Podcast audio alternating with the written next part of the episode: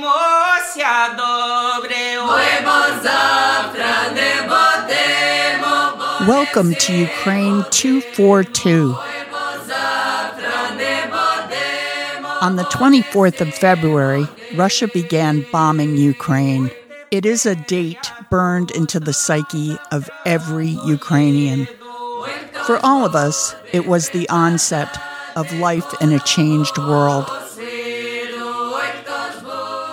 In the next half hour, we will hear people in Ukraine describe this global alteration as it unfolds.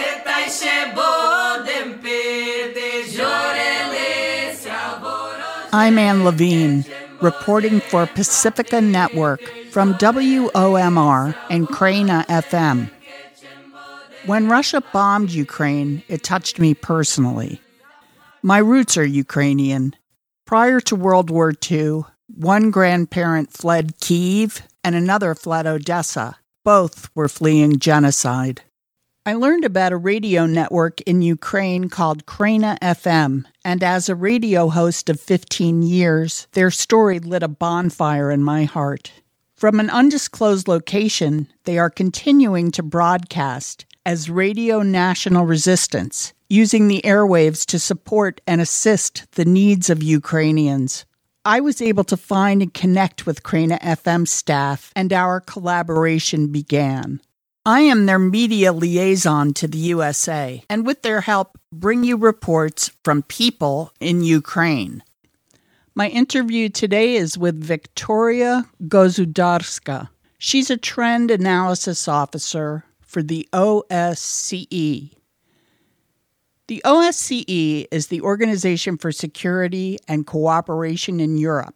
It has 57 member states from Europe, Central Asia, and North America. It is the world's largest regional security organization. Their activities cover a wide range of security issues such as conflict prevention, fostering of economic development, ensuring the sustainable use of natural resources, and promoting the full respect of human rights and fundamental freedoms. The OSCE has field presence in Southeastern Europe, Eastern Europe, the South Caucasus, and Central Asia. As a trend analysis officer, Victoria's areas of professional interest include defense and security, counterterrorism, humanitarian aid and coordination, asylum policies, and hybrid warfare. Hybrid warfare is war on several fronts for instance, ground warfare and cyber warfare. Victoria also refers in this interview to the UNHCR, which is the United Nations High Commission for Refugees. It's a UN agency mandated to aid and protect refugees forcibly displaced communities, and stateless people, and to assist in their voluntary repatriation, local integration, or resettlement to a third country headquartered in Geneva, Switzerland, founded by the United Nations in 1951. It is abbreviated UNHCR and HCR trend analysis officer for the OSCE, Victoria Gozudarska. I don't think my story of the 24th morning will be very similar to other stories that you have heard because of a few things. First of all, due to my job for the past three years, I was kind of more aware of what the war is, what the different sounds of explosions are, and what could happen if the war starts.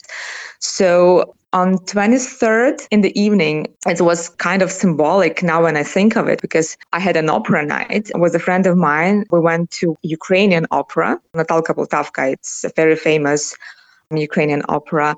And then you know we had some wine in the Crimean Tatar restaurant, which is also quite symbolic. And I came home after midnight, and exactly at 5 a.m. sharp, I woke up from three consecutive explosions. And I immediately understood that these were anti air exploding the missiles that were apparently shelling I was living on the left bank of in Kiev, and this is close to Borispil Airport.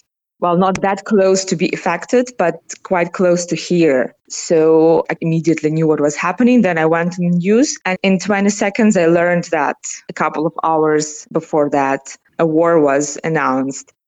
So I found out that I didn't panic. I wasn't scared. Also, I started hearing, you know, these people running back because I was living on the 16th floor. So the elevator in my building was going crazy. People were running back and forth, up and down. I went to the window and I saw that some people were already taking cars and, and, moving away. Others were smoking cigarettes outside and trying to see in the sky what was happening. Like coping mechanisms are so much different with different people. You know, somebody couldn't care less. Others were already on the move with suitcases at 5:30 in the morning. And the first thing that I did, I started, you know, charging everything in my apartment, like all the laptops and smartphones, anything I could, because the thing that I was afraid most of all was the power cut. I thought that they would be targeting critical infrastructure. First, I understood they were already targeting military infrastructure. And I thought that it wouldn't take long until they start targeting critical infrastructure. And I was afraid that there would be power cut, cell phone connection cut, of course, no internet, and would be no running water, which is also critical.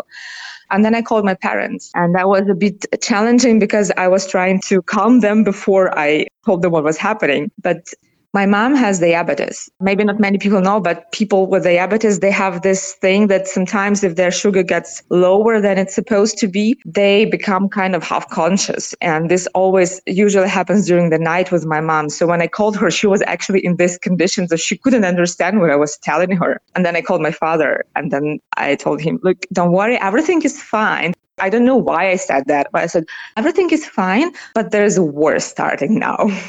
And then through the whole day, I, I actually spent the whole day on the phone with friends, parents, colleagues, trying to figure out what to do. But I also had to work and follow what was happening at the same time. So it wasn't really like a thing for me to, to just drop everything and run away. I just could not afford that. I had to work. You're a trend analyst for the Organization for Security and Cooperation in Europe, correct? For the Special Monitoring Mission in Ukraine, right.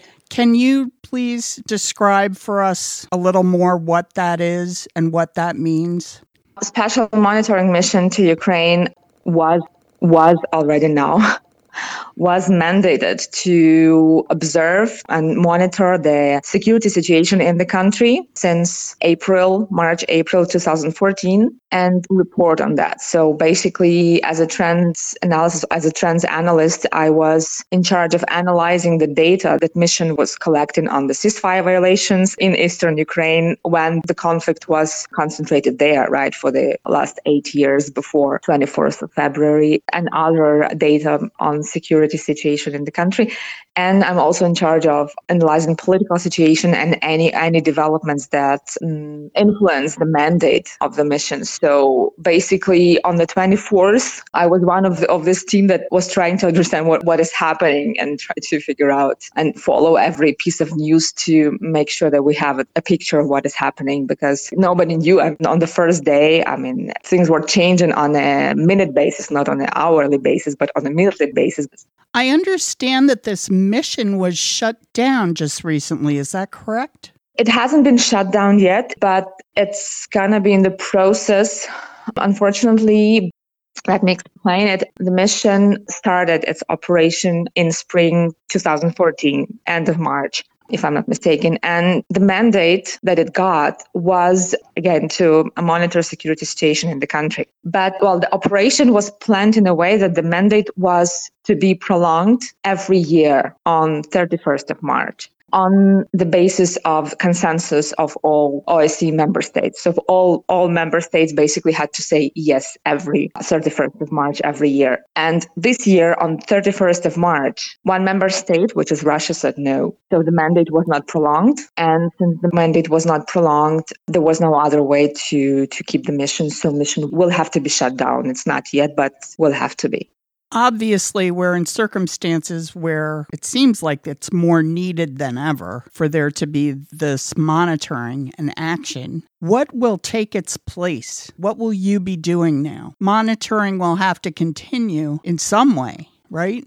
Yes, everybody, almost everybody, except for one member state of the OSCE agrees on that. But since there is no mandate, mission cannot do anything. So it cannot monitor. It, it, it's not authorized to do anything at the moment, there's going to be no monitoring mission in Ukraine except for the UN Agency for Human Rights. I forgot what, what's the exact name. So, and other agencies that monitor some bits of what's happening in their areas of responsibility on human rights violations or alleged war crimes. Other than that, at the moment, and in the nearest future, there is going to be no monitoring mission unless there is a request for a new one and somehow but i don't think it's within OSCE but it's, it's, it's a huge question now because a mandate of such a mission will have to be approved by all member states of any organization. And then Russia is a member of all of them, UN. I think EU is the only authority that can organize such a mission without, you know, a member state that would be strongly against. But this is just my speculation. There is no decision yet. Is there a way to set up an independent monitoring system that would not require Russia's participation? That's a good question, but it has to be still funded. I'm sure there is a way, but from what I know, there has been no such initiatives yet or even talks. Maybe somewhere behind very closed doors in some diplomatic circles, but so far, honestly, I think the military support and then humanitarian disaster and maybe the monitoring of war crimes are the priorities now but maybe the overall monitoring of security situation may not be a priority now. I'm i'm not sure but so far i haven't heard of any talks on establishing an independent mission. What will you be doing now with the OSCE I am still employed by OSCE, but of course, I will have to look for other job opportunities. And well, honestly, the conflict also kind of turned my career plans or dreams or whatever upside down because before joining OSCE, I worked for UNHCR, UN High Commissioner for Refugees, for less than a year. But I was working also in Ukraine with the conflict affected people and internally displaced persons, also in the east of Ukraine and from the east of Ukraine back in 2018. And I was actually aiming to apply for positions at UNHCR in Middle East because I'm kind of interested in the conflict affected areas of Middle East. But since 24th of February, everything has changed, and I now I, I want to go back to working with the humanitarian crisis, to working with conflict affected populations in Ukraine, with internally displaced persons. And I hope to get a position at UNHCR. In the near future, they are going to expand because you can imagine their scope of work has just grown 100 times since 24th of February. And I hope to get a position there and be able to help as much as possible to conflict affected populations in Ukraine because this the situation was the internal displaced persons, especially who escaped conflict in, in the hotspots in Mariupol, Kharkiv, Kharkiv Oblast, and Donetsk and Luhansk regions. It's a huge scope of work because, I mean, people have lost everything. And in terms of financial support, but also psychological support, a lot of things have to be done. And this is a scope of work for years and years. From what I can judge from this kind of work, it's it's a work for years to come because the effect of this war is just devastating in the east of Ukraine and in areas that where the kinetic activities took place. Although in, in Kiev region, I've been to the areas that were affected. The villages are devastated. People have nowhere to come back. This is Ukraine 242. I'm your host and producer, Anne Levine, with Victoria Gozudarska, Trend Analysis Officer for Defense and Security, Counterterrorism, Humanitarian Aid and Coordination, Asylum Policies, and Hybrid Warfare for the OSCE, Organization for Security and Cooperation in Europe. My understanding is that some of the people coming out of Mariupol and some of the other cities in that area are being taken by Russians to Russia, to camps. Do you know anything about that? Honestly, as everything that concerns Russia in terms of their actions is difficult to talk about it because there is no proper data or evidence or clear information provided. On the non-government controlled side of Lugansk and Donetsk region, there is no OSCE there, UNHCR is not there, even the Red Cross is not there anymore. So there is not a single organization or a single person that is not biased and, and can actually monitor or say something. So what we know is some information from open sources, again, based on what Ukrainian side says.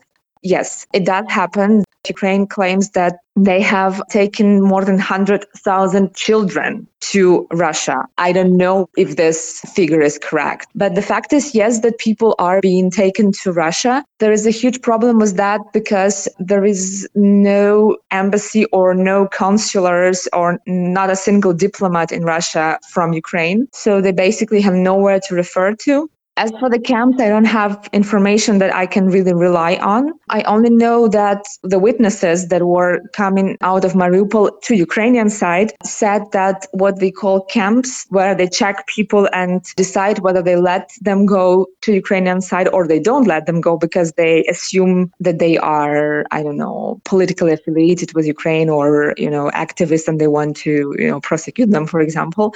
That these are not really camps. These are just huge lines of cars cars that stand in one place for, for days. And this also happened with people from non-government controlled area from Donetsk who were evacuated from Donetsk just before 24th of February. They were taken to Russian territory, but they were staying in some places inside buses. And then they were transported somewhere else. That is the information from open sources again. So I'm not sure if camps really mean camps, you know, in the in direct sense of word. This may be just that they keep people in some place in transport to check their documents, looking for, you know, people that they may be affiliated with Ukraine the way that they would would want to prosecute them or would want to charge them with something, with activism or, or anything. I spoke to a woman two days ago who told me that her family was taken out of Mariupol and that they were being told they were being taken to Vladivostok and that people were being physically checked for pro Ukrainian tattoos, their phones, and that people that they found, say, with these things were being shot. Do you know if there's any truth to that? I have heard of this, and there is quite a few witness statements about this on the media that yes, in these lines waiting to exit the area, they are checked, yes, physically, especially for tattoos. But what I've heard were witnesses and people who were checked, but they did not find anything on them. So they survived. I assume this could be true, but I haven't seen any official statement on this, you know, just the witnesses. And yes, any sign of being affiliated to Ukraine in a way that this is your belief and this is your position, yes, this is very dangerous. I've also been told that Russians are telling men and boys that they are going to have to join the Russian army and fight Ukraine. Is that something you've heard also? You mean in the, the areas that they have occupied recently? Yes. Again, yes, this is the information from the media. This is the information from Ukrainian official sources. Apparently, intelligence confirmed that they are trying to put these people under conscription. What are they doing with children? I, I heard about a mother, a father with a one year old and a seven year old who were threatened with the killing of the children if they didn't agree to go to Vladivostok. Again, is that something you've heard to be honest, I haven't heard of precisely this kind of behavior. At the moment, these are alleged crimes, but the investigation is ongoing and the International Criminal Court is on this. So at some point, there will be an official statement on what happened in Kyiv region precisely, in Bucha and Hostomel. And in Kherson region, in some areas, children and women were abused sexually and in very devastating ways. So I would assume that again that this could be something that can take place given what kind of things we have already seen. There have been a lot of cases with abusing children. What can the world do? Is there a way to get in there? Is there a way for oversight or is it just impossible at this point? It is definitely possible in the areas which have been liberated. When there is an ongoing military activity in a place, it's difficult for any kind of monitors to be there because to work and to monitor and to be able to verify something, you have to at least some kind of security that you can can do things. For example, with what happened in in Bucha was good. I think that the moment they left, the moment they moved out, and then the town was liberated again, as well as other villages and towns in Kiev region, it was open for um, for journalists but at that point, people did not expect this level of violence that had happened. So I don't think that we, in terms of a community, we were fully prepared to examine it maybe properly, but still the examination took place. So I think that in this case, like the, there has to be a precise and prepared examination and deep investigation of what was going on in every single liberated area as long as it's liberated yesterday the evacuation of civilians which were mainly of course women and children and a lot of elderly and disabled people from the bunker of azovstal that were hiding there in mariupol. And people had been hiding there for more than two months before they were evacuated and the evacuation was completed yesterday. But for that evacuation to be completed there were two months of negotiations. Antonio Guterres, Secretary General of the UN, had to go to Moscow to talk to Vladimir Putin in person a week before. And then the evacuation was the coordination of Ukraine, Russia, Red Cross, and UN started on the 2nd of May, if I'm not mistaken, and, and was completed with or less than 100 people per day because although it was kind of agreed on, there was no window of silence. Again, the defenders of Azovstal, Ukrainian soldiers, a few of them died during the evacuation while they were accompanying these civilians to the buses. So that is why I think that it's it's not really possible to investigate or monitor anything during the conflict in exact area in specific area because the window of silence is just impossible usually what would happen if there is something that needs examination, then sides would have to normally agree on the window of silence for some time. But so far, since 24th of February, I cannot recall any success with that. There has been no window of silence agreed on. When you say window of silence, you mean ceasefire? Yeah. Okay. Yeah, on a short agreed period of time to usually would yes to evacuate civilians. wounded soldiers to evacuate right. civilians so, in conclusion, there has to be very precise examination immediately after liberation of the areas, but during the ongoing conflict, it's really, really hard. As far as you know, is everyone out of Azovstal or is anyone still in there? According to, again, official information of Ukrainian side, they say that evacuation of all civilians, and they say that that evacuation and that kind of humanitarian mission, as they called it, is completed. So apparently there is no more civilians left there, but well, Ukrainian soldiers are are there, and some of them are wounded. Some of them are very seriously w- wounded. There is no chance to to evacuate wounded wounded soldiers because there is there would be no window of silence, and there would be no way to agree on that. Although normally sides would agree on that there are rules of war, there are laws of war, but somehow in this war, none of them work. Do you have any sense of any progress that's being made in this whole occupied region of whether or not Ukraine is going to be able to hold them off and liberate these places?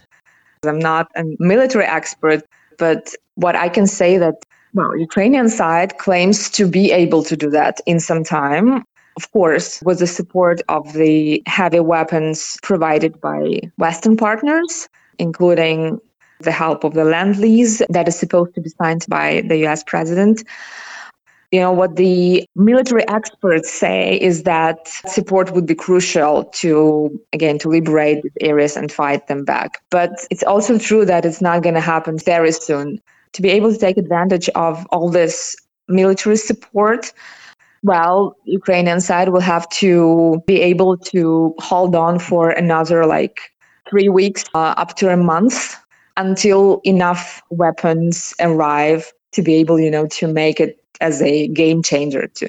But because at the moment, apparently, it's not yet. a game changer. Two more questions for you. One huge one. How do you see the end of this war? What could happen for it to stop? It's a very difficult question because I think my vision of the end of this war has changed a few times already since the since it's we call i mean we, we consider that the, the war i mean in ukraine it's considered that the war began back in 2014 and this is like the escalation. So but since the 24th of february my vision on this has changed a few times. I honestly had a lot of hopes on negotiations especially during the first weeks but what I see now, again, in the view of, of what I have said about that, there has been no success in a single ceasefire. I don't think that negotiations would really work. I mean, they work. The negotiations are constantly undergoing. They are discussing ways in and out. But the thing is that they don't agree on crucial things. Another point is that in Russia, they change their views also constantly. So I don't think that real peace negotiations will ever take place. However, any war should end with a uh, with a peace agreement. Then there will be some kind of peace agreement, but not an agreement that we were hoping for at the beginning of, of this escalation that it just would end quickly or immediately. I think that military activities will will be taking place maybe until the end of summer and it will depend on how well this heavy weapons that again Ukraine receives from accumulates from the western support how well it works with uh, on on the on the ground. Political situation in Russia also is uh, is another thing but well, it's really becoming very difficult to analyze it since there's a lot of unknown things and it's really not a not a good idea to analyze that because whatever you analyze is just not worth it and because there's so many things we don't know about them what's going on. There inside their circles inside the elites and inside the society.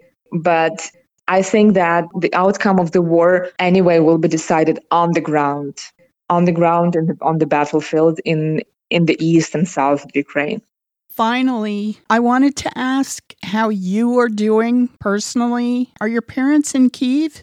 Well, I'm not in Kiev now. I come there from time to time, but I'm with my parents in Khmelnytsk region, which is like four hours, three and a half hours west from Kiev. Well, it's not that far, but we were okay, lucky not to have any military activity here. And everyone is doing everyone okay? Is, yes, everyone is doing everyone is safe, thanks God. We're all in Ukraine. Nobody has left.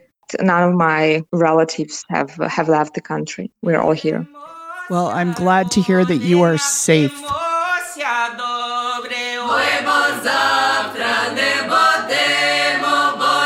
This is Ukraine 242 with Victoria Gozudarska, Trend Analysis Officer for Defense and Security, Counterterrorism, Humanitarian Aid and Coordination, Asylum Policies, and Hybrid Warfare for the OSCE, Organization for Security and Cooperation in Europe. I'm your host, Anne Levine, and the creator of Ukraine 242, in collaboration with WOMR Radio, Pacifica Network, and Kraina FM, bringing you firsthand, on the ground reports during Russia's invasion of Ukraine. Editing and production by Ursula Rudenberg at Pacifica Network. Recordings by Michael Levine. My meeting with Victoria was arranged for me by Roman Davidov of Kraina FM Ukraine.